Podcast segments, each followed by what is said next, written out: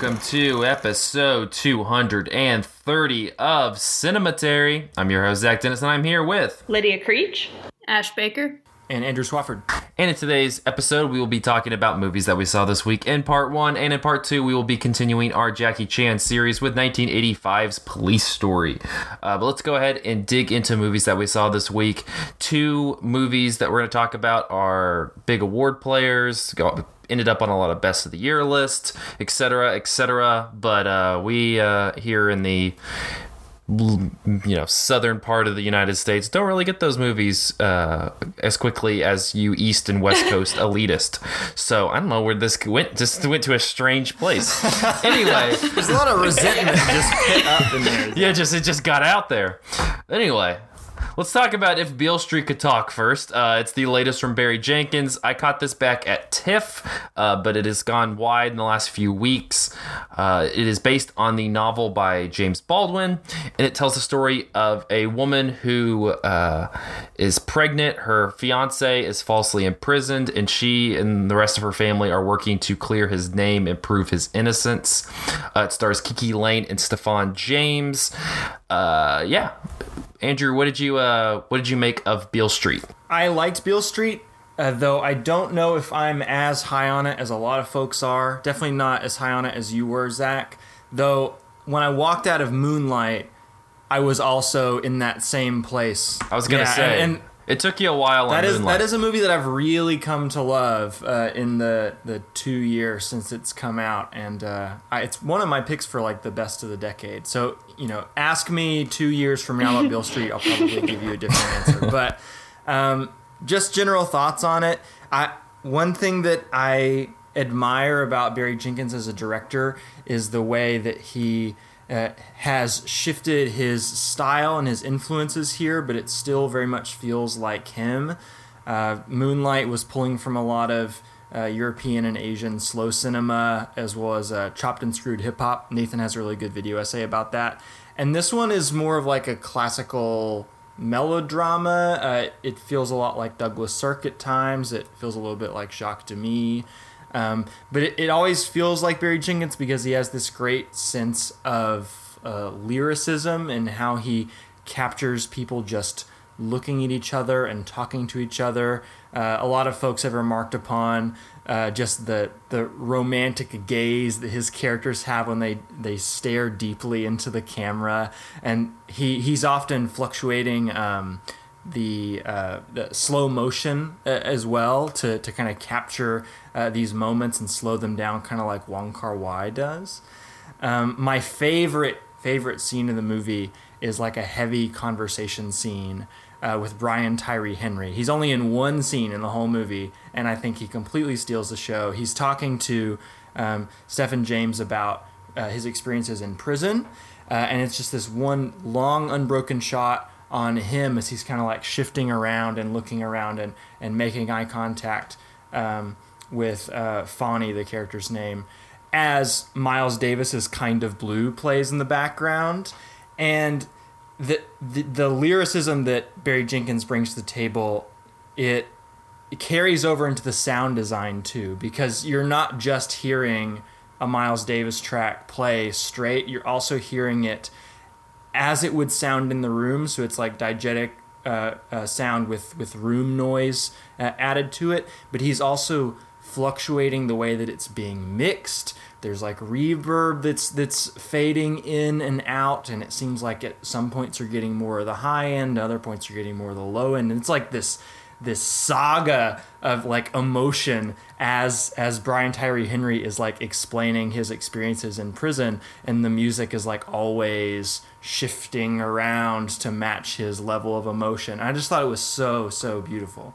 Um, now I do have some criticisms of the movie and I I can't really tell if they are genuine flaws with the movie or if these are like stealth strengths of the movie. I'm I'm trying to figure out where I stand on it. I definitely don't take any joy in criticizing anything by Barry Jenkins because I just think he's a really great new voice.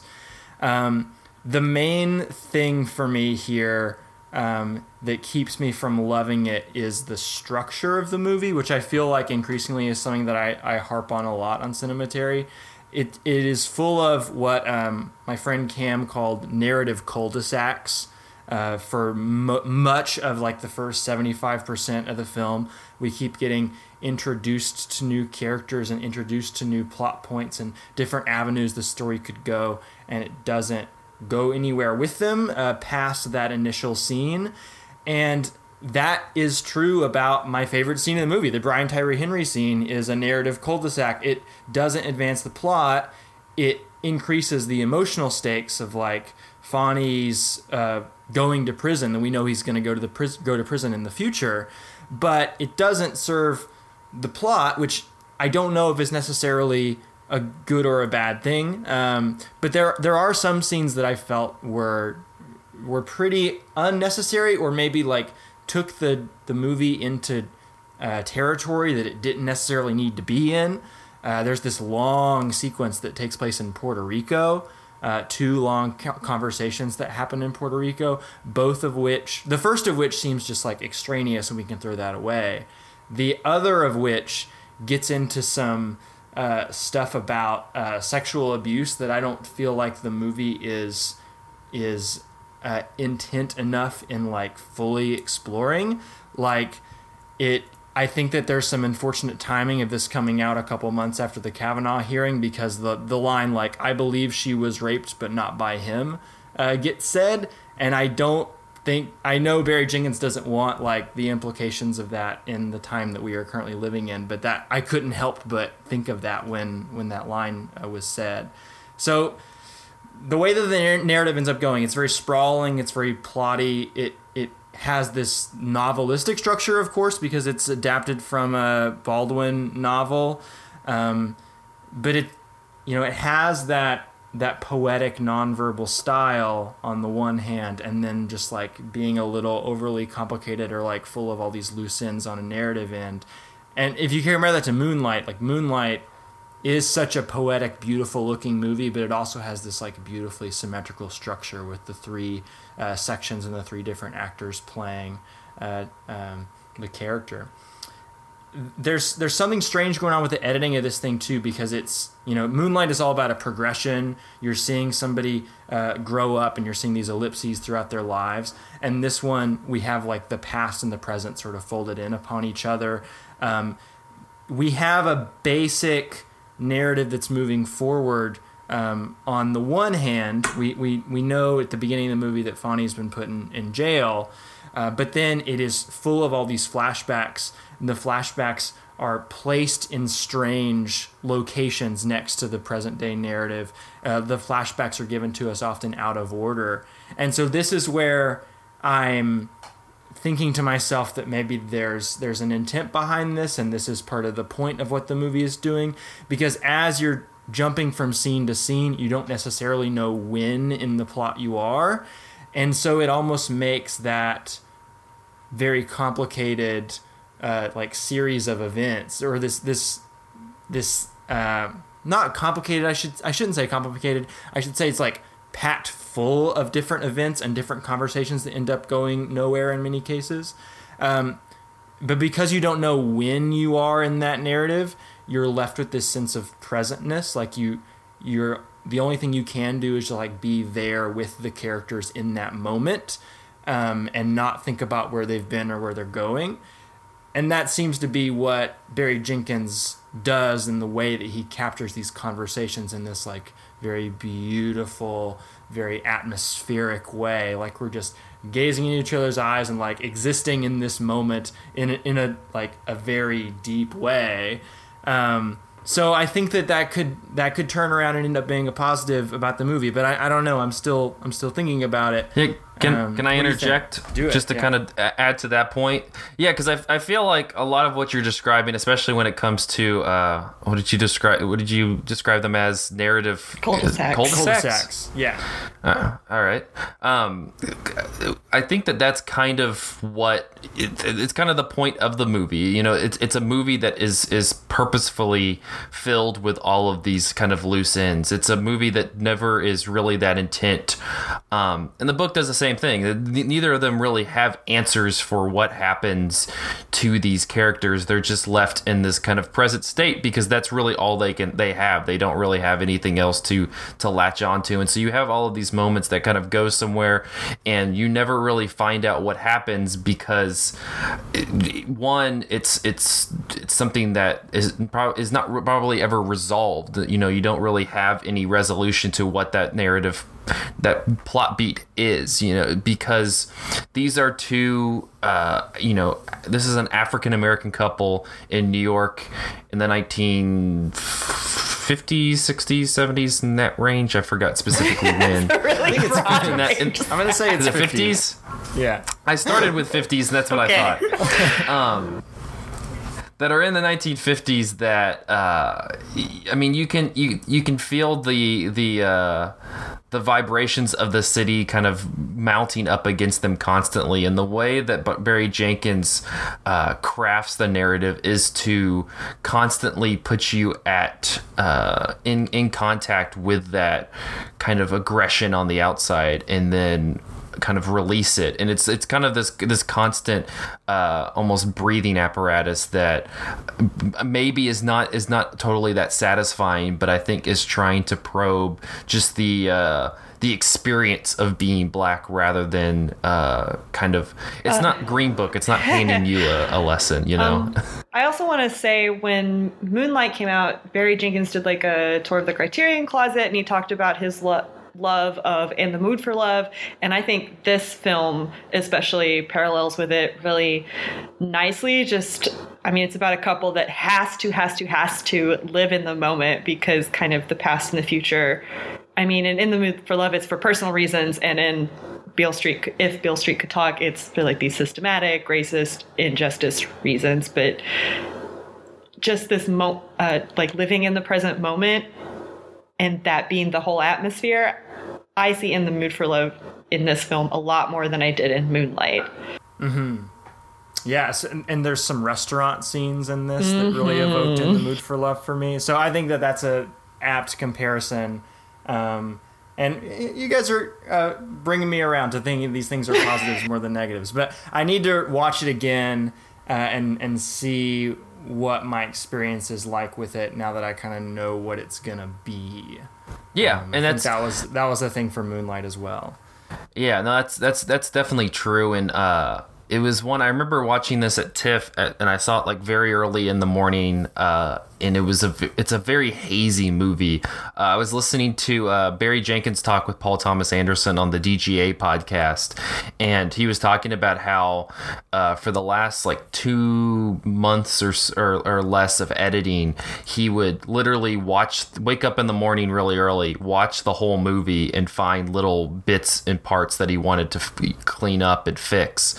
And he said that kind of that you know the the act of of doing that was it, it kind of added this this. Uh, this way of thinking that uh, really refined how he was how he's looking at the movie, and I think that that's kind of how you have to look at it. It, it is such a hazy movie; it feels so foggy at times. Um, it does have this this kind of uh, just you know narrative that is flowing all over the place that really doesn't uh, necessarily guide you in a straight path that can probably be frustrating it also has uh, you know the voiceover uh, coming in at times and it's Yeah, that was a strange choice, I thought. Um, and especially paired with, you know, at the beginning of the movie, at the end of the movie, there are also uh, still photographs, like historical photographs, that are just placed on screen as the voiceover is happening. There's a there's a freeze frame that happens near the beginning during the voiceover, and I kind of felt like I was just being whipped in all directions. Um, I don't know. What do you make of it? I was all wondering that if that was a function of being adapted from the novel. I think Like so wanting to because the novel Baldwin's the novel is voice. very much in her in her voice like she's narrating Okay. this the story and it's deeply uh you know built into her dialogue and the way that she's describing stuff. So i i want to f- i feel like that is jenkins who has been on the record saying that he was pretty faithful with this adaptation was probably trying to kind of uh you know imbue baldwin's voice into into the narrative. That's my only guess. I wonder if it would have been strengthened by removing that narration because I think he's so good at conveying characters' inner lives and emotions without narration, right? Um, I wonder if it would be a less is more uh, situation. And I think you're trying to evoke kind of that hazy, foggy atmosphere. Voiceover works towards that. It's like putting it a little bit removed, like a little bit dreamy kind of state. That is true. Yeah, it's like how far in the future is she narrating this from? We're kind of unclear on that. Yeah. Mm-hmm. But I, we would all recommend it for sure. People should go watch it. It's really, yeah. It's a very beautiful movie. Uh, if Beale Street could talk, it is in theaters now. Another uh, one that I've seen pop up on a lot of the best of 2018 lists that just recently kind of hit theaters around here is Shoplifters, the uh, uh, Hirokazu Koreeda movie. Uh, he, he's been pretty prolific, at least recently, with with films. He's been popping out a lot lately, but this one won the Palme d'Or at Cannes last year, uh, and pretty much the story is you you are you pick up this makeshift family of shoplifters. Uh, you, I, I, guess they they all kind of have their grift of choice, but uh, it, it is this you have this husband and wife character, then you have a grandmother character, a kind of middle, uh, probably mid twenties character, and then these these two children. The young the young girl of which you you meet uh, very early in the film when the when the husband and the and the young boy uh, see her outside in the freezing cold, and they kind of take her in and, and let her join this this ragtag group of people, uh, and then you follow the life as they uh, this very poor family is kind of making making do to survive and really tries to form this bond as a real family, even though none of them really are all too connected in terms of of you know fa- familial blood. And that begins to uh to unravel as the plot goes on. And i, I don't want to you know just jump too bit uh, too deep into uh, kind of the third act of the movie because that kind of gets heavy into spoiler territory. But it was a movie that I I did see high on a lot of people's lists. Um, I'm not uh, incredibly familiar with Koreeda's stuff. I know that, like I said, that he has been relatively prolific lately. Um, but this one, I was kind of hit or miss with. There was a lot of moments that were uh, genuinely moving uh, I don't know. I have the, the list of names here, but it's it's Letterboxd and doesn't have it attached to people.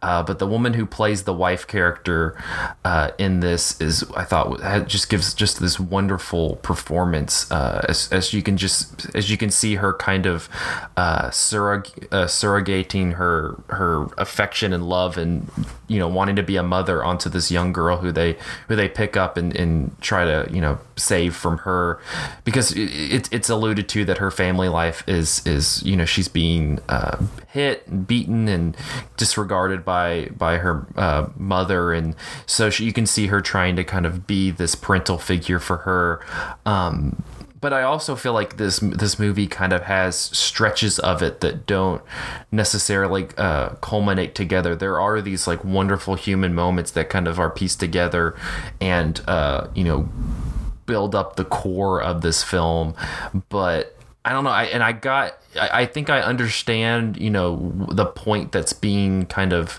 gleaned from the third act and, and how it how the the plot kind of transpires. But I don't necessarily. It it, it kind of started to lose me a little bit uh, midway through that, and I, I regained it a little bit. But it was a movie that I, I feel like I liked a little bit less than a lot of other people. But Andrew, I'm curious to hear your thoughts.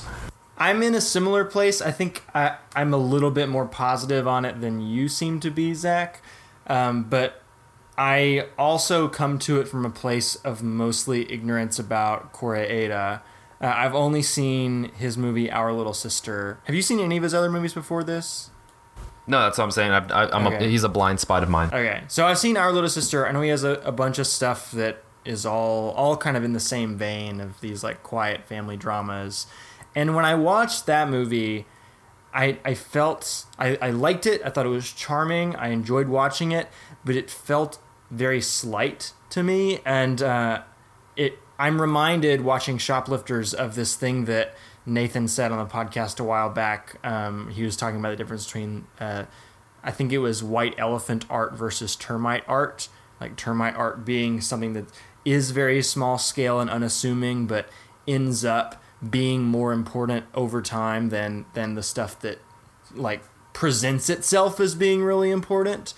And for with our little, our our little sister, it did just feel slight in in kind of a negative way. With this, I do feel like it has a sense of resonance that that movie didn't have. It might just be because there's more of a, a political dimension to this. It, it's dealing directly with class. It has a much more complicated family dynamic. Um, but I don't know. I I felt much more emotionally moved watching Shoplifters. It it has this sense of purity to it uh, for much of the runtime. The the family here is extremely unorthodox. It's kind of grotesque at times, to be honest. Um, but it is this this uh, portrait in a way of, of, kind of like a perfect family. Um, these characters, when they're off on their own, they often have to do very dangerous things or saddening things. Like shoplifting is the obvious thing, but there's also uh, one of the daughters does something called hostessing, which is uh, I I don't know if I can explain it very well. Lydia, are you familiar with what hostessing is? Um, uh, I'm familiar with it. It's kind of like paid companionship. People go see hostesses and hosts for the experience of being catered to in this like very false environment. It's not necessary. It's not sex work. It's in, in this. It is more like sex work. Um, there is okay. there's a companionship but it's element. Like this yeah. level of emotional engagement that you're yeah. paying for is the idea, right? And it, in this one it's like there's like a screen in between the hostess and the person who's there and they're uh, kind of they're engaging with the other person but there is this kind of like barrier between it's and, you know the, i mean there's some kind of tame stripping that happens too right? And uh, it seems like the daughter doesn't have a problem with this necessarily but there's a huge difference between seeing these characters on their own and doing the things they have to do to get by and when they're together when they're just so loving and so supportive and, and so happy like genuinely happy. It is the the least toxic family dynamic you can possibly imagine. Um, and you you get this in, in these very overly emotional scene when one the the mother character is explaining to like the the newest addition to the family like what actual familial love is like as opposed to abusive uh, familial uh, dynamics. And then there's also this this sense of of purity in these light humorous scenes as well. There's a scene where uh, the dad is talking to his son about his son going through puberty and like starting to to you know feel compelled to look at women's boobs in public and stuff like that. And it's a it's a laugh scene but it's also like this this like aspirational like this is what this is what uh, uh, a father and a son could get along like if there wasn't all this other baggage that people are usually working through with their family. Yeah, the right? dynamic between the uh, the young boy and the kind of fu- the the man, the the husband, where he's kind of he's desperately wanting to be this kid's father, and that's kind of where the movie uh, ends on is this dynamic between those two characters. And i and i feel like that's uh between that and the and the wife character and the young girl like those kind of parallels. And like you said just the the emotional baggage of them actually being related and having that in you know in between the relationship just alleviating that it like shows the uh the uh almost the most like pure way to uh to parent another uh, you know to, to, parent a young person because you don't have that emotional baggage of this is somebody you know this is your offspring. It's just you you chose this person and are you know deciding to devote your love and affection to them so the character work here the the emotional uh, resonance of this movie all feels really strong to me. Um, I think that my criticisms fall along the same lines that yours do, Zach, um, where it, it starts to just kind of feel a little muddled uh, after you get past the halfway point in terms of how it's structured. I don't think that this movie uses time very well. Um, Koreeda is sometimes talked about, like in Paul Schrader's book, his his new intro to his book, he talks about Koreeda as being tangential or part of like the modern slow cinema movement. He's borderline slow cinema. He's definitely inspired by Ozu, but um, I think the difference is that slow cinema. I mean, people. The the misconception is like it's it's movies but boring, uh, and and really like slow cinema is movies that use time in an incredibly intentional way. Like they are they are planning out the time, uh, and you know you you have the flip side of that, like very high, fast paced movies like Fury Road and, and things like that. But slow cinema is like asking you to experience time with the characters. And I don't know and this this does get a little slow and a little boring and a little too mundane at times, but I don't think it's because time is being uh, restrained in an intentional way. It just felt like the the scenes were they just kept going on and on and on and on and on. And they weren't really cohering after a certain point in the movie. Like it it's really focused for the first half and then it it sprawls out in a lot of different directions. Um, the the back half reminds me a little lot of uh, Leave No Trace uh, as the the characters who have kind of created their own insular functional family dynamic now have to deal with um, the expectations of the outside world. But I thought that the way that that movie used like pace and atmosphere and time to convey that was way stronger than what Shoplifters ends up doing. Yeah, agreed. Well, Shoplifters is in theaters now. Uh, Lydia, I'll be curious to get your thoughts as I know it's coming near you uh, mm-hmm. pretty soon. Next week. Um, mm-hmm. Yeah, but I'm going to toss it over to Ash. Uh, you're going to kind of give us a little bit of a preview. You're going to be writing about this film for the uh, for the site, but uh, curious to hear a little bit about They. Yeah, so um, I watched this movie They. Um, it is uh, directed by and written by um, Anahita Gaz um, and it premiered um, at Cannes in 2017 uh, as a special selection, and it stars Rhys Fehrenbacher as the protagonist Jay.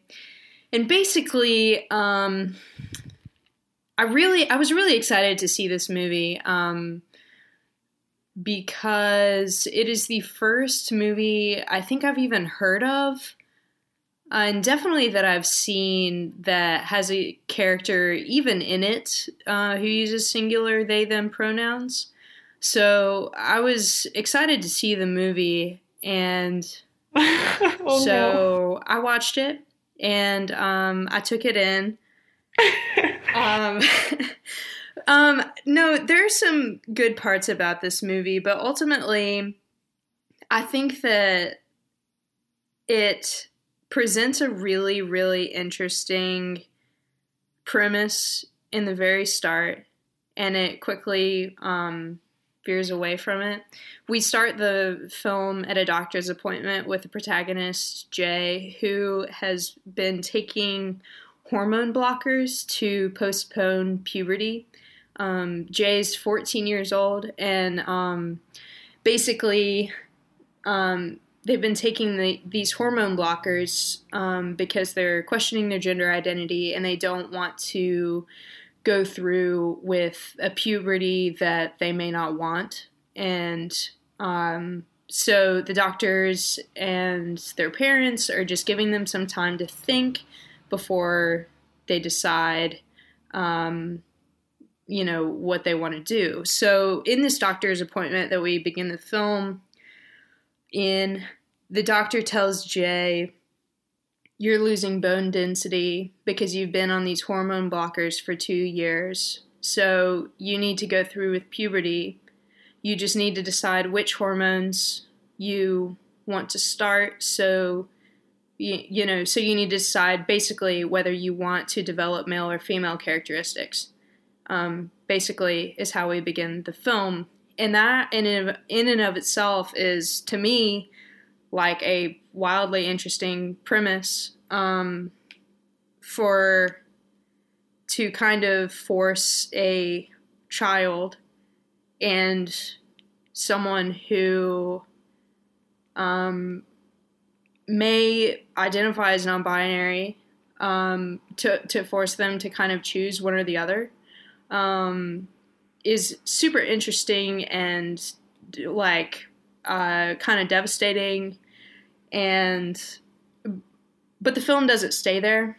It quickly moves away from that and focuses on lots of other things like um, Jay's uh, sister and her boyfriend come to stay with Jay, and we get caught up in a lots of family drama. How um, Jay's sister doesn't get along with their parents, and they just don't want her to be an artist, and she's doing too many residencies, and blah blah blah. And it's like, all right, and and then we go to um, uh, the the sister's name is Lauren, and her we go to Lauren's boyfriend's um, house or uh, family's house for like a family dinner for like an hour of the movie, basically. In, in an hour and a half movie, we spend with um, the sister's boyfriend, who's who's Iranian, and um,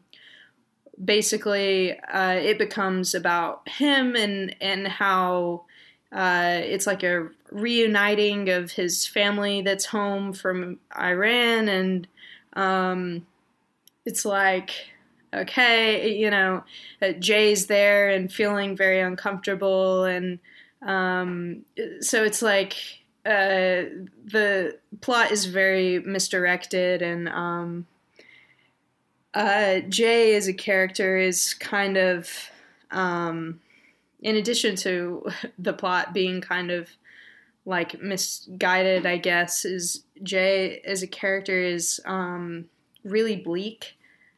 I want to say. Um, oh. Oh. Like you know, this is a whole thing. Like whenever I ask my friend or ask my friends, you know, hey, have you seen this movie or whatever, and it's an LGBT movie, they're like, does someone die? or you know like that's the thing yeah. is like yeah. is it is it sad like it, I'll, I'll watch it if no one kills themselves basically is is what it comes down to. Like queer people are so starved of representation positive and, representation. um yeah and um you know Rhys Fehrenbacher I'm I'm really glad was casted in this role because I read that you know um, he was in the process of transitioning uh, while they were making the film, so like a plus for casting. Um, and I, and I'm even tempted to say that like his performance is like really good. I just think that the character it's um, is uh, like miswritten, I guess. Um, is anybody uh, behind the camera, whether the, the, director or the writer, is anybody? Uh, does anybody like identify that way? You know, is is kind of in tune with with this, know, with the, like the, the story in any way? I really, I really tried hard to find this out. I searched high and low.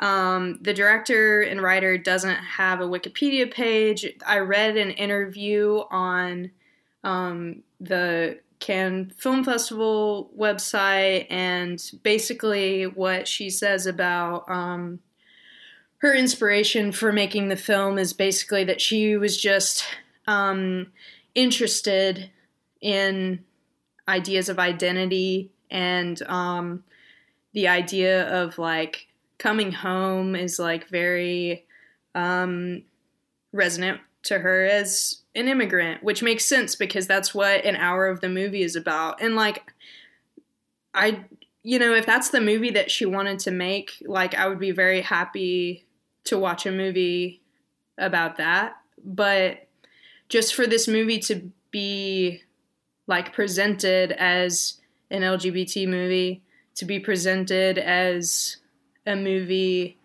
about non-binary existence to be presented you know uh, to be about um like that was yeah yeah that's what the description on every site on imdb on wikipedia on uh, amazon prime on everything you look at it, it says it's about uh, you know a young um, person who's you know struggling with their gender identity and um, it's not about that you know?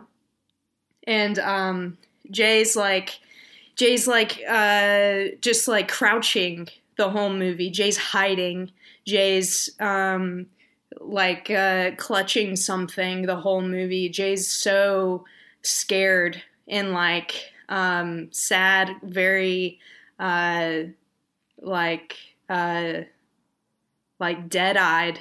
There there are lots of like close ups of Jay's face and like they don't even they, they it just seems like there's no life in their eyes. And it's like well you know people might say well you know it's the hormone blockers or whatever it's like well you know there's no hint at that in the film and there's no um I don't know. Well, I'll be uh, I'll be curious to hear. That's disappointing. Yeah, I'll be curious to hear more thoughts uh, in into the re- written review. But if for people who are kind of interested to, to catch it before your, your review comes out, where uh, is, did you say it was streaming on Amazon? Yeah, it's it's on Amazon Prime. Cool.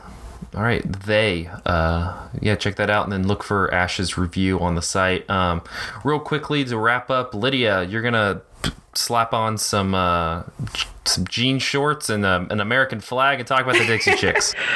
Actually, not an American flag. Better not. Uh, this is a 2006. uh, well, this is a 2006 documentary by Barbara Kopple and Cecilia Peck. Barbara Kopple did Harlan County, USA. If you know that documentary, called Dixie Chicks: colon Shut Up and Sing. It's about the fallout in 2003 the Dixie the Dixie Chicks were at the height of their popularity. They were like one of the most profitable female country groups, maybe just female groups ever, and they were on their world tour, top of the world. And in London in 2003, right on the eve of America's invasion of Iraq, based on the lies of George W. Bush about mass weapons of mass destruction that Saddam Hussein had, uh, lead singer Natalie Maines I learned yes. about that in Vice. so yeah, I'm, yeah, I'm, yeah. I, am very, I'm very aware of what you're talking about because I watched Vice. Continue. Lead singer Natalie, Natalie Maines just makes a little offhand comment like, "We're so ashamed to be from Texas, the same state as our president," and it was just kind of a joke at the time. The London audience loved it, but all of the country music stations in the United States and a lot of these far right, I would say fringe, but they're mainstream now, uh, political groups lost their minds. And it wasn't an official boycott, but the Dixie Chicks got a ton of hate.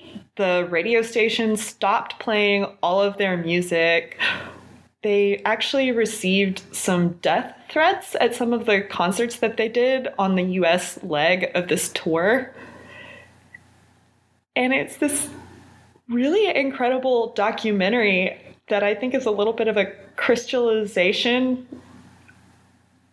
of these uh, what people are willing to politicize. There's a lot of interviews of like former Dixie Chick fans that are like, I really like them. They're so talented, but I just wish they'd keep the politics to themselves. Shut up and sing.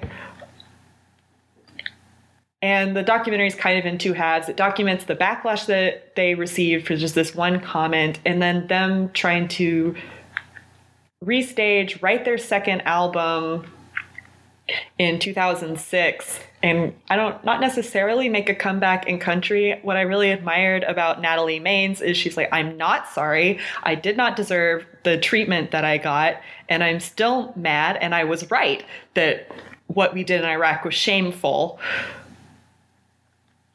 and I don't know, I got pretty teary eyed throughout it. I really admired the way the Dixie Chicks, the other two band members, Emily Erwin and Martie Maguire, stood by her. They agreed with her. They never threw each other under the bus.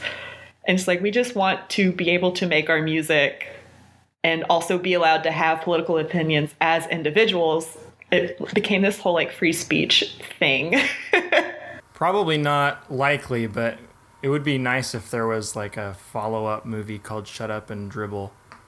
Oh, I think that's what Space Jam 2's about, actually. ew.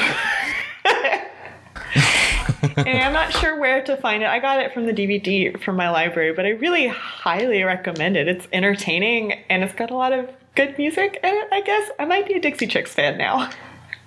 or what is it? I'm gonna get into the Dixie Chicks. Well, if and if you're confused or unsure of any of the politics of this movie, again, Vice is in theaters now. It clears that all up for you.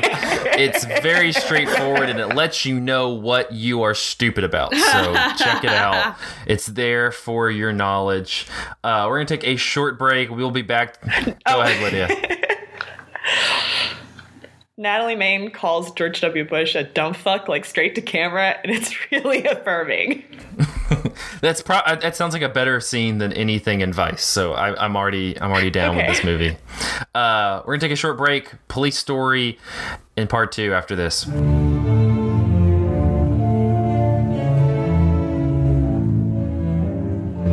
This is Zach Dennis talking to you during this ad break.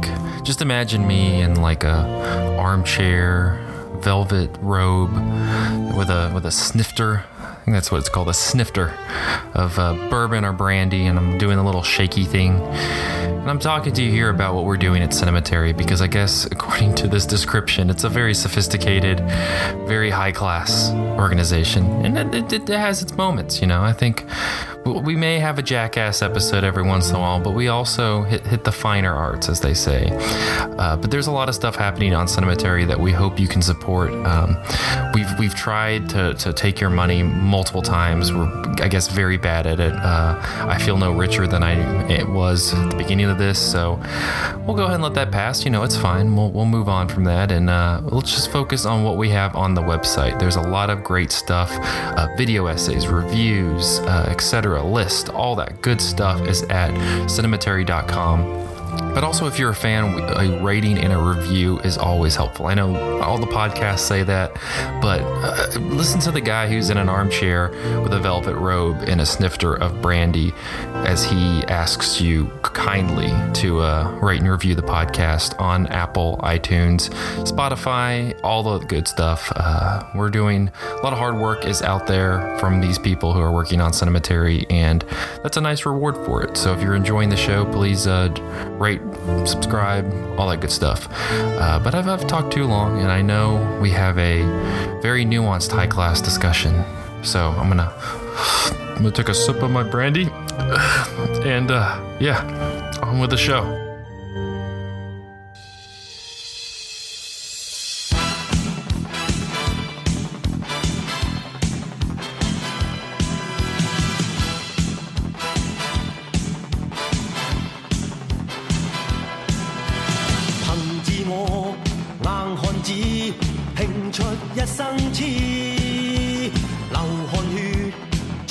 心，追寻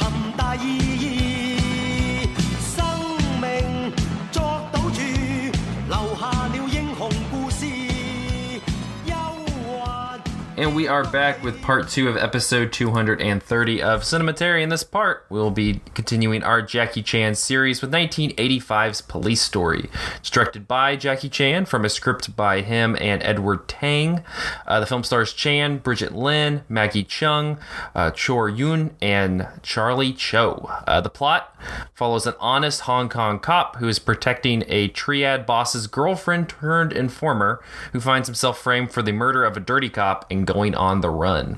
The film contained many large scale action sequences, including an opening sequence featuring a car chase through a shanty town, Jackie Chan stopping a double decker bus with his service revolver, and a climactic fight scene in a shopping mall. The final scene earned the film the nickname Glass Story by the crew due to the hot, huge number of panes of sugar glass that were broken during a stunt in this last scene in which Chan slides down a pole for several stories and then the lights covering the pole had heated up heated it up considerably, resulting in him suffering second degree burns, particularly to his Oh. hands, as well as a back injury and dislocation of his pelvis upon landing. And they make, you know, a lot of effect to that because they replay it three times in the movie, which is kind of fun. Oh yeah. Edward Tang, the screenwriter for this film and many others, said that he did not write this film the way normal Hollywood screenwriters work. Chan instructed Tang to structure the comedic film around a list of props and location, e.g., a shopping mall, a village, a bus, etc. In contrast to this production, most Hollywood films rely on the creativity of the screenwriters to create the plot elements of a film, which are then forwarded to the director for actual filming. In an interview with Chan, he discusses the stunt of sliding down the pole covered with lights. As with the clock tower stunt from Project A in 1983, Chan described his fear at the thought of performing the stunt. However, during the filming of Police Story, there was the added pressure of strict time constraints, as the shopping mall had to be cleaned up and ready for business the following morning.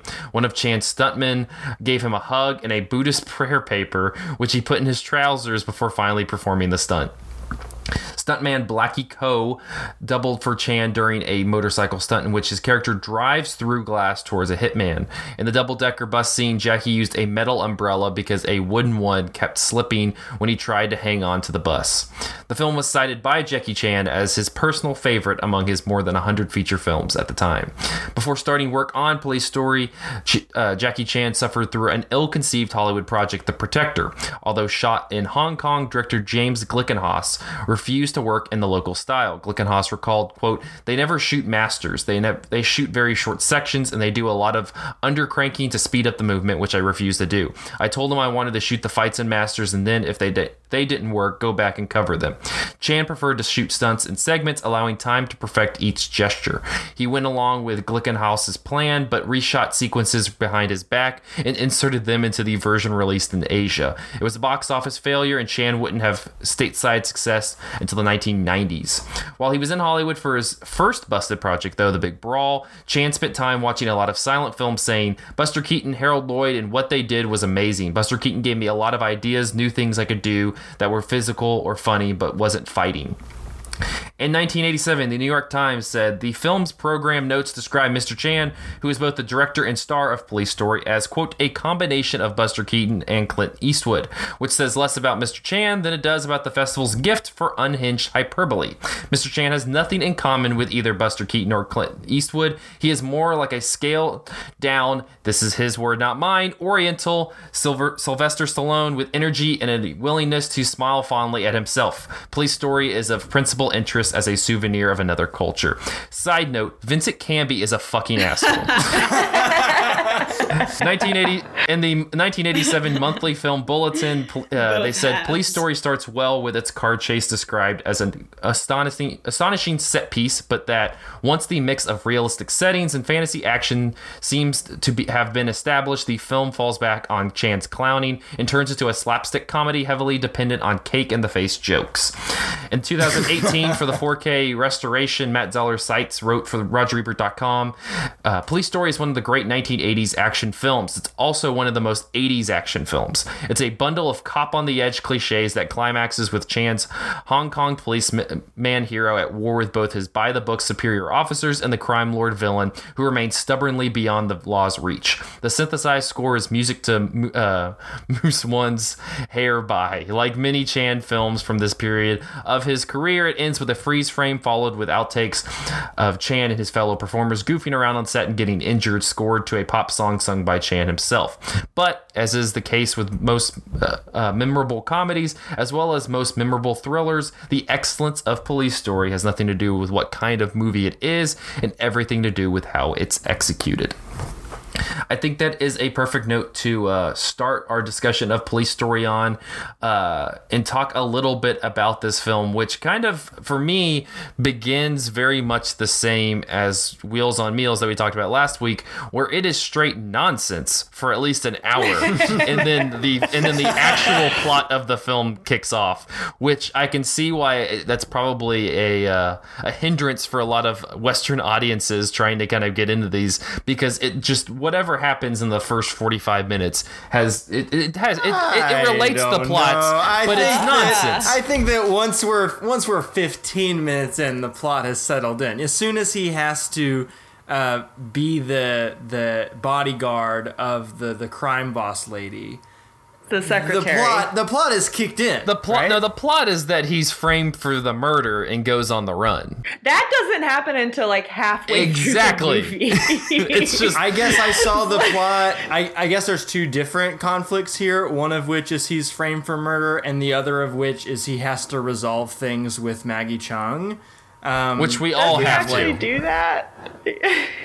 not really. I mean, we'll, we'll get to that, I guess. Okay, that's what I thought. But I mean, I was I did not have any trouble following what was happening for the first hour. I mean, I didn't. I would not call it pure nonsense at all. I mean, I'm not saying that like it's as a negative. Like it's it's super for fun. him to do stunts, right? yeah i mean it's just it's it's it's nonsense in the way of yeah he's just doing stunts and doing bits and it really it doesn't it correlates to what the actual plot is but for the most part like there, there there's a correlation between the whole phone sequence and the plot but for the most part again it's it's not about what the movie is about it's about him executing this this completely crazy bit, which is fantastic and, and great. But I feel like it, it, just reminds me. It was the same thing with the last movie where there's a lot of just uh, just kind of fluffery of, of different stunts and different bits and then they finally get into what the movie like what the log line of the movie actually is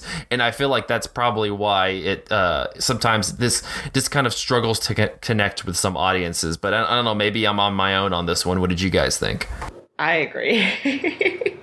Agree with what exactly? I agree that it takes a long time to either A, get invested or figure out what's going on. And if you are not there for the stunt work, for the fight for choreography, for the kung fu, um, a lot of it might be a little bit boring. Is that sacrilegious? I felt like the um, the the plot, like once the whole Jackie is framed for murder thing kicks in at the hour mark, like you're mentioning, Zach. I thought that actual plot was the least compelling part of this. I was way more interested when it was mostly gags and, and character work. But um, Ash, what were you about to say? Yeah, I um whenever he starts to he has to like uh bodyguard the secretary. Um I, I felt like I could follow that pretty well, but whenever like he's over at her house or apartment or whatever and he's and he's like you know let me in like you know being alone is dangerous and um and she like won't let him in his uh in the apartment and then he like Fake Michael Myers he- comes in through the yeah. closet. he like gets somebody to come in and like fake like knife knife her. And so like that was a little confusing to me. I mean it was funny because it like she like knocks him out you know? And and he has to be like you know oh shit like that's my friend you know? But um but the plot like really kind of got interesting to me when um at the court scene like before that when they're in Jackie's apartment I was like you know I was really enjoying the thing of like the cakes and the the girlfriend stuff like misunderstandings and and things like that. But um when it, you know it was funny. But then when we get to the court scene and um, it's going really poorly and then he he's like i have a tape and um, you know you you think it's going to be the tape that he recorded of her in the car like giving evidence against this guy but then no it's actually like she had stolen his tape recorder and like recorded him like being an absolute doofus in his own apartment um, and every line has a double entendre. It's such a a written like humorous scene, you know. A lot of the the It would play over radio well. It, it could almost. absolutely, and so a lot of the quotes that you were reading, Zach, from reviewers saying like, "Well, it's all about the physicality. You don't have to worry about anything else." I think that's a good example of like, no, this actually is like planned and orchestrated very well, like on the page as well. Yeah, I, I feel like that's where the plot actually got really interesting to me. Before I was like Lydia was saying, like really interested in um, like cars smashing through an entire fucking village and um, ja- Jackie Chan being pulled behind a bus and uh, Oh my god. yeah. Uh, you know in Spider Verse when they're like that whole thing of like Spider Man always get gets back up. Jackie Chan always gets back up. It's also worth mentioning that this is uh this this he directed this one as well as worked on the script, um, which he was not as involved necessarily in the last movie, and so that's probably why a lot of the orchestration of the different gags and how everything is is portrayed is much more precise. Um, it feels like if you were watching something by, uh, you know, going back to the silent comics that we talked a lot about last week, but it's like watching like a Chaplin film or Buster Keaton film where you know that they've orchestrated and planned out and you know figured out the the uh, logistics for how this you know plot device in this gag is going to work and fit into their overall narrative structure. In this in, in Police Story, it feels the exact same way, and I feel like that's because you have Jackie behind the camera as well as doing everything else. I mean, th- does that make a difference for this one compared to Wheels on Meals? Um, I wonder if this one you get a better opportunity for Jackie Chan to show off what he's doing. Uh, this one's the first one we've seen for the series that actually has the outtake reel because did Wheels on Meals didn't have that. I don't think, at least not the one on Amazon. But it's like you see the effort that he's putting into it, and like he's really showcasing his own talents and like giving himself opportunities to do these set pieces, to do these stunts like specifically the narrative is built around them. So if the plot doesn't make any sense for a minute, it's because he's doing this set piece. Yeah, exactly. And and that's and you know, I guess again, I have to like backtrack my poor uh, Sorry. uh, description of the beginning of the movie from nonsense, but there is a lot of that where it's just it is just these these crazy uh ways that he is kind of getting from point A to point B.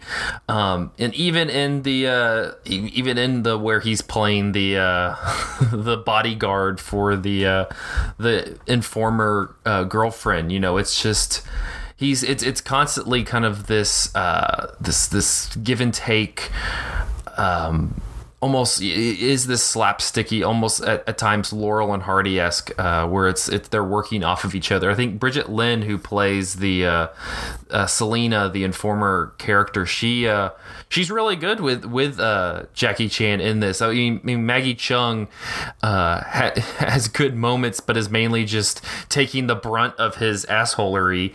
But like brigitte lin is is like kind of working off him. And especially in the last sequence of the uh, of the movie is is taking some hard hits as well you know uh, on top of what jackie's doing you know she's also crashing through glass and uh, having to uh, fight off these attackers like breaking a Yeah. table. Um, yeah.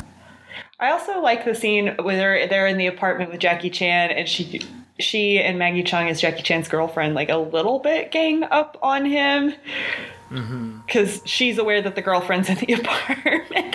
And he's in the shower. And she's like but don't you love your girlfriend? He's like she's fine. Yeah. um I'm, cu- I'm curious kind of going back to the or going to the perception of this movie. It seems like this out of the the ones that we're talking about especially the hong kong movies of his is kind of the uh the number one the one that people most allude to. And um I'm curious what what you guys make of that of, of this being kind of the uh, the number one Jackie Chan Hong Kong uh, produced movie. I mean, it created a franchise of movies. There's I don't know like six or seven something like something like that uh, police story movies after this. So it kind of created a line for him. Um, I mean, do you feel like just the kind of basic structure of 80s cop movies kind of helps that? You know, in the in the vein of something like Die Hard, where it just kind of has this basic structure that you could work to to copy over and over again, or is, I mean, is there something about um, this kind of performance in this character that seems to work better than uh, some of the other Jackie characters, especially in Hong Kong? I guess I'm curious, Lydia, because I know you've been watching a lot of his movies uh, recently. think Jackie Chan seems like he plays kind of a lot of cop characters because he plays a policeman. No, he's a Navy man, kind of against. Anyway, Project A, like these positions of authority. He's a policeman, and I think Rumble in the Bronx, which is like a Chinese policeman in the Bronx slash Vancouver. um, sorry, I forgot the question. I just started answering it. What? So the question was, out of all the Jackie Chan movies you've seen, since you've seen a lot more than any of us have, I, I think, does this stand out as like the one to watch? Because it, it seems like that's the reputation. I'm gonna say no, and I don't know if that's just because, again, I'm not as interested in just the pure stunt work slash choreography of what he's doing. I don't necessarily think his character, like, kind of. He plays the well meaning but a little bit beleaguered policeman in a lot of the works I've seen, and I don't know if this is the like archetypal version of that or the best representation. I liked him a lot better in Project A. It's just like a little bit mischievous, um, but ultimately very loyal to the force sort of thing. I also don't see how this kicked off a whole seven film franchise. Well, it's such a it's such a difference from the character he played in Wheels on Meals, where he's just kind of this goofy getting by uh, skateboards around from his food truck character. In this one, he's even though he's kind of uh, you know I wouldn't say he's all put together in this. At the same time, he at least has a uh, a straight line of, of of a conscience that he's kind of playing, especially right. in the last act of the movie where he's uh, you know on the run it's kind of like this higher sense of loyalty thing. I don't know, like there's a cop that wants to do the right thing, but maybe the department's kind of corrupt or inefficient. And I'm not sure this is the best plot line to illustrate that character. Especially because he's such a jerk to his girlfriend. yeah, he is kind of a selfish asshole in this movie. I felt so bad for her especially because like all all of that shit like he was so kind of douchey to her throughout the movie. And then towards the end he's like may get the briefcase. And i was like sweet. She's gonna get the briefcase and save the day and it's gonna be good. And then she gets kicked oh, down the fucking stairs. Twice, twice. uh, i was like are you fucking kidding me and she just sort of forgives him for his assholishness out of nowhere. Like we don't see that emotional beat happen for her. It happens between scenes and all of a sudden she's just doting upon him again. And so it's a weird character dynamic. I kind of um, think to get really invested. Yeah, I kind of think this is a problem with a lot of the Hong Kong versions I've seen. I mentioned this at the very beginning. I think this is a good time as any to talk about. It. Like the movies just end. Like he has a very intense yes. climactic fight scene that is really impressive and it goes on for a bit. And then when the fight is over, the movie is over. Regardless of if any of these plot lines have actually been resolved. And I don't know how I feel about that. I mean, I guess if you're if you don't care, like if you're there for like this is a Jackie Chan vehicle, this is a vehicle for doing stunts, for showing off choreography, or like really, I, it doesn't really matter. Well, I think the movie assumes that the plot line has already been resolved, and we've forgotten all about the the conflict with Maggie Cheung's character. But no, it actually hasn't.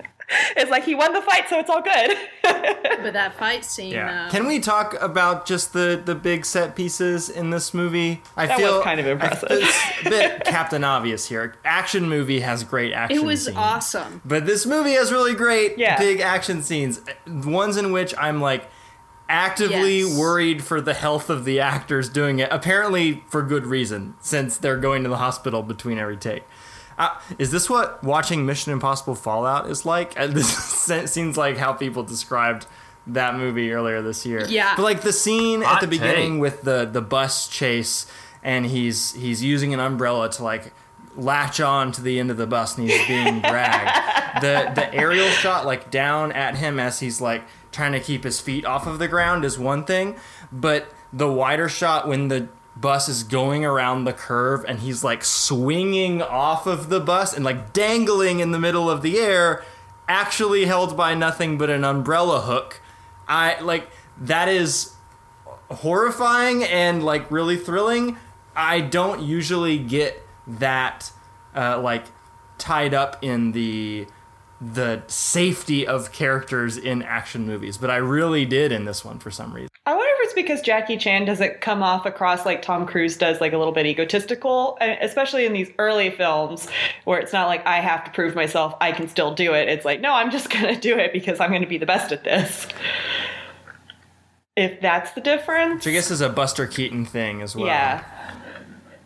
Zach. I mean, I guess isn't that like the mark of a good action movie that you uh, are just kind of sitting there like, you know, amazed at the.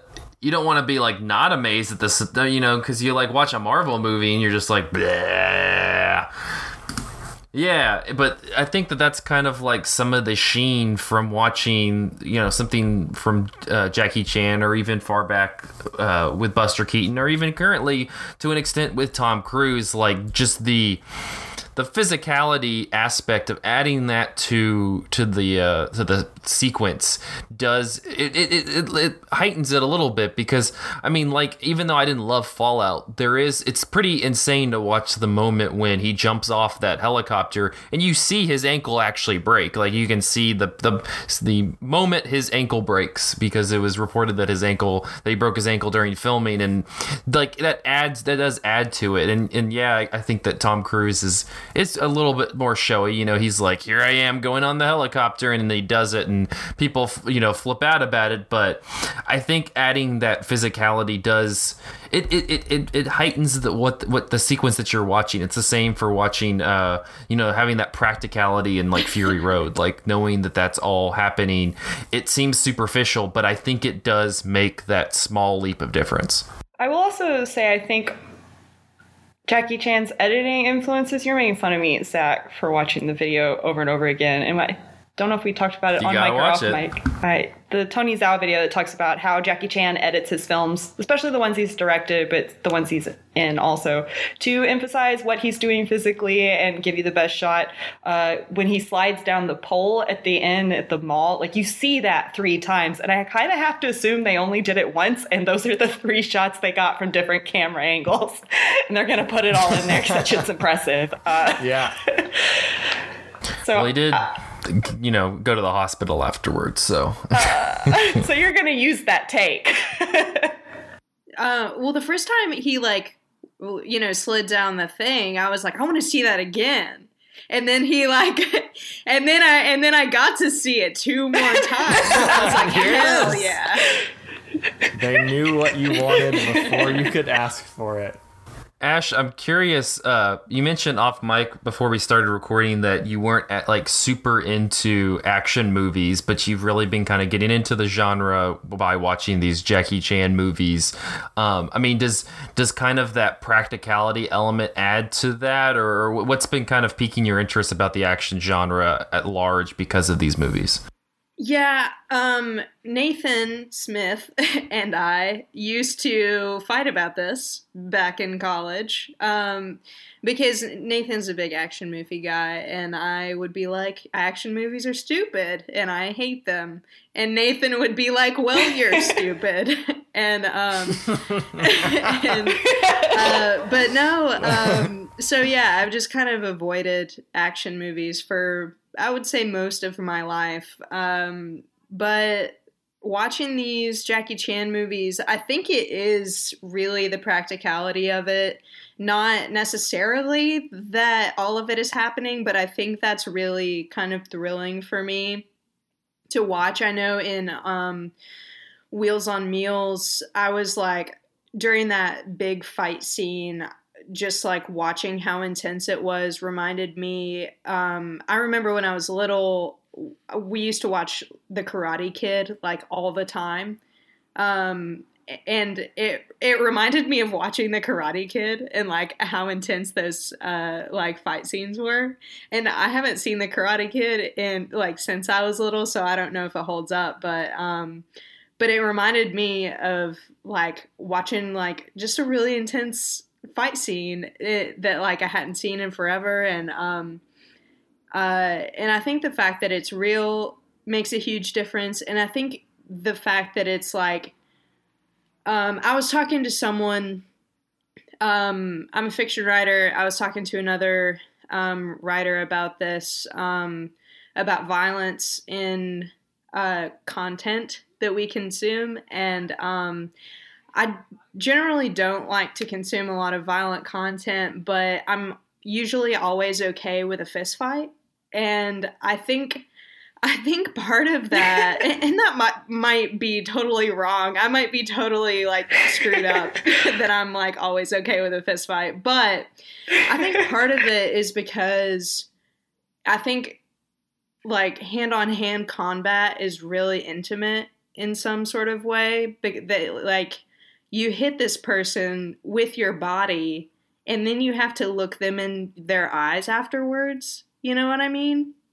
When like action movies where you're shooting people and it's like a shoot off, it's like guns and stuff. It's like from yards and yards away, you know, and it's like totally distanced and it doesn't mean anything and you're just seeing people get, you know, like mowed over and killed by the dozens, you know, and it Yeah. How do you I feel? think this ab- was my main problem with John Wick too. I, I haven't I haven't seen Hmm. yeah, it. I mean that was our big conversation about John Wick too. It's about the the Uh-huh. use yeah, of I haven't seen that. it, so I- I'm wondering, Ash, how do you feel about the fact that Jackie Chan in this movie, and it seems like in a lot of his movies, um, in lieu of fist fights, it's often you know fights with things that are not weapons. Like he's fighting people with clothes racks and stuff in the mall. Like, does that have the same intimate quality for you as a fist fight Um, does? I don't know if it's. Um, I mean, it's certainly not as intimate as like I, Andrew. I don't know if you watched Wheels on Meals, but um, like the big fight in that movie was like, if I'm remembering correctly, it was it was just Fist to fist to fist, fist, like, like the bare whole knuckle. time, and they were like the like the opponent's eyes were very distinct to me, and um, but it, so it's not as intimate as that. But I think with this movie, um, it, it was more of kind of a, a Chaplin Keaton situation to me when he was grabbing the coat racks and like using the props and things like that. And I thought it was really cool and I enjoyed it. Um, like when he grabbed the the the clothes racks, uh, I was like, hell yeah, you know. Yeah. But um, This demonstrates a lot of creativity. yeah, it, it is really creative, and I, I really enjoyed it. Um, just the choreography of it and the um, innovation. But yeah, I don't know. Well, that well that also kind of adds to going back to the point we were making about how actually you know doing the stunts at you know heightens the effect of the action because like him having to use the environment around him and be and you know think on his feet and be creative with it even though he's it is choreographed but he, he makes it look so effortlessly like he's just completely like he's just coming up with whatever's around him. That i think that that creative you know watching uh, the character's brain kind of move and and look around and work is much more impressive and much more engaging than just pulling out the gun and going boom boom that's it you know. Having having some sort of shoot off is it's just it's very one note you know what you know you're firing back and forth. But th- with this he doesn't have anything else. He's kind of it's almost like that like the you know pin cat in the alleyway and he's having to fight his way out using whatever elements around him. And i think that that adds to because you're what you're you're sitting there your brain's moving you're you're trying to think through what he can use in order to fight his way out and he's doing the same thing and that kind of intertwines you with the character and what's happening. Um, could we talk about the things that happen between the action scenes? Because the the thing that no. brought, brought this the movie kind of was elevated for me not just on the strength of those big set pieces but also the fact that Jackie Chan is always using stunts in non-action set piece scenes like when he uh, stumbles upon the surprise party in his house uh, and he gets hit with a pie. I think he has to like flip back over the couch and land on the table, and it's like a really impressive physical stunt that looks like it hurts, but we're not in an action scene at all. Um, the scene where he parallel parks the car like Tokyo drifts into the parallel parking spot is like an insane Yes. bit of action work in a non-action scene. Uh, a lot of people on Letterboxd. It's also really funny. It's because very the guy's funny. just like, he's just like, good parking job, that was my spot. even though you stole my spot. all the, a bunch of letterboxd reviews point out that at one point Jackie Chan scrapes poop off of his shoe by doing the moonwalk, which is another bit of just like showing off physicality in a scene that doesn't need to be in the movie, but it ser- it serves both those purposes, being very funny and and showing off Jackie Chan's physicality. And damn that telephone scene! I really don't know That why he's walking, scene. like why, why he's walking by the cows. Eh. He also eats noodles with pencils. he does. The telephone sequence is just, uh, just to to you know, kind of play into it, unravels. You know, rather Yeah. uh, rather quickly. It's just this uh like the build it, like the the build by watching any slapstick comedy from literally any era, you know where this is going. Like it's a it's a classic kind of who's on first type slapstick uh bit.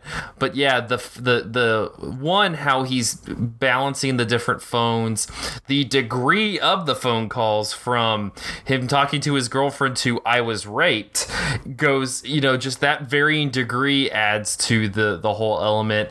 And then I think this, you know, throws back that the rotary phone uh is much more comedic than the cell phone because just the just the twirly Try this yeah gag. try- with a the cell gag phone. just wouldn't work with a cell phone or anything mobile so you know shout out to the rotary phone So I think that you know, imbuing all of these comedic or or just plot centric scenes with this really impressive and funny physicality, it makes the movie feel like the action never really stops.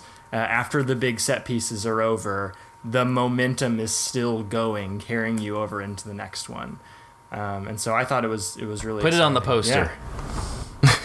that's a, that's like the poster quote the action never stops I mean this literally not in a uh, cliche trying to get on the poster kind of. yeah i mean i think you're a little too late it was already announced that it's going to be in the criterion collection so uh, Today, the day yeah. that we were recording this, it was announced. What? Yeah, man. People uh, who live in And Knoxville, it's getting a Central re-release in Cinema theaters. Yeah. getting, Yeah, Uh, Police Story. Are they doing one and two, or just one? one and two. Nice. any uh any final thoughts on police story before we kind of wrap up uh this one I, I, I really I enjoyed. I think I liked it a little more than Wheels on Meals, um, just because, like you said, uh, the action does never stop. There, it it it is con. It's either action in the more traditional form, or it's action like you were just describing in the comedic moments where it's still this very physical it's these vis- very physical sequences, but it's completely to comedic effects. A- another just example that I'm thinking off the top of my head is when May, his girlfriend, is leaving and she's on her little moped and he's trying to keep her from running and he keeps like pulling her off and pull and, and stopping and starting the moped. and my God. Finally, she just like kind of crashes it, which again makes him feel, you know, look like even more of a dick. But you know, that seems to be his uh, his his kind of mode for this movie. And uh, but it's still very physical, uh, somewhat comedic scene. Even though I felt bad for Maggie Cheung. But uh, yeah, strong recommendation on Police Story. Yeah, I think there's there's a whole other podcast episode we could have about like the questionable gender politics of this movie, but I'm mostly willing to forgive them because I'm just so entertained by it. Um, my hot take is this is really great. I I The action So- never so stops. enjoyed watching it. Andrew Swafford. the action never stops. Uh, I think it's worth checking out if you're interested in Jackie Chan, both as a performer and as a director, directing himself performing. So that's significant, I think. That was a very diplomatic answer. You also see You're welcome. Jackie Chan's ass briefly. Oh my god. So if you're interested in Jackie Chan in that, Ash, way- maybe you should watch the uh, 2010 Karate Kid that has Jackie Chan as the Mr. Oh, that's you were gonna say his ass is in that too, and I was like, whoa. Oh, is His the ass is not the, in it. The, As far as the I know, I mean, maybe it is. It's PG. yeah, Jaden, Yeah, it's Jaden. the Jaden Yeah, Smith Jaden one. Smith. Jackie. Jackie Chan is the Mr. Miyagi Yeah. figure. How the Guess you hell got to report back for part one. I will be watching it.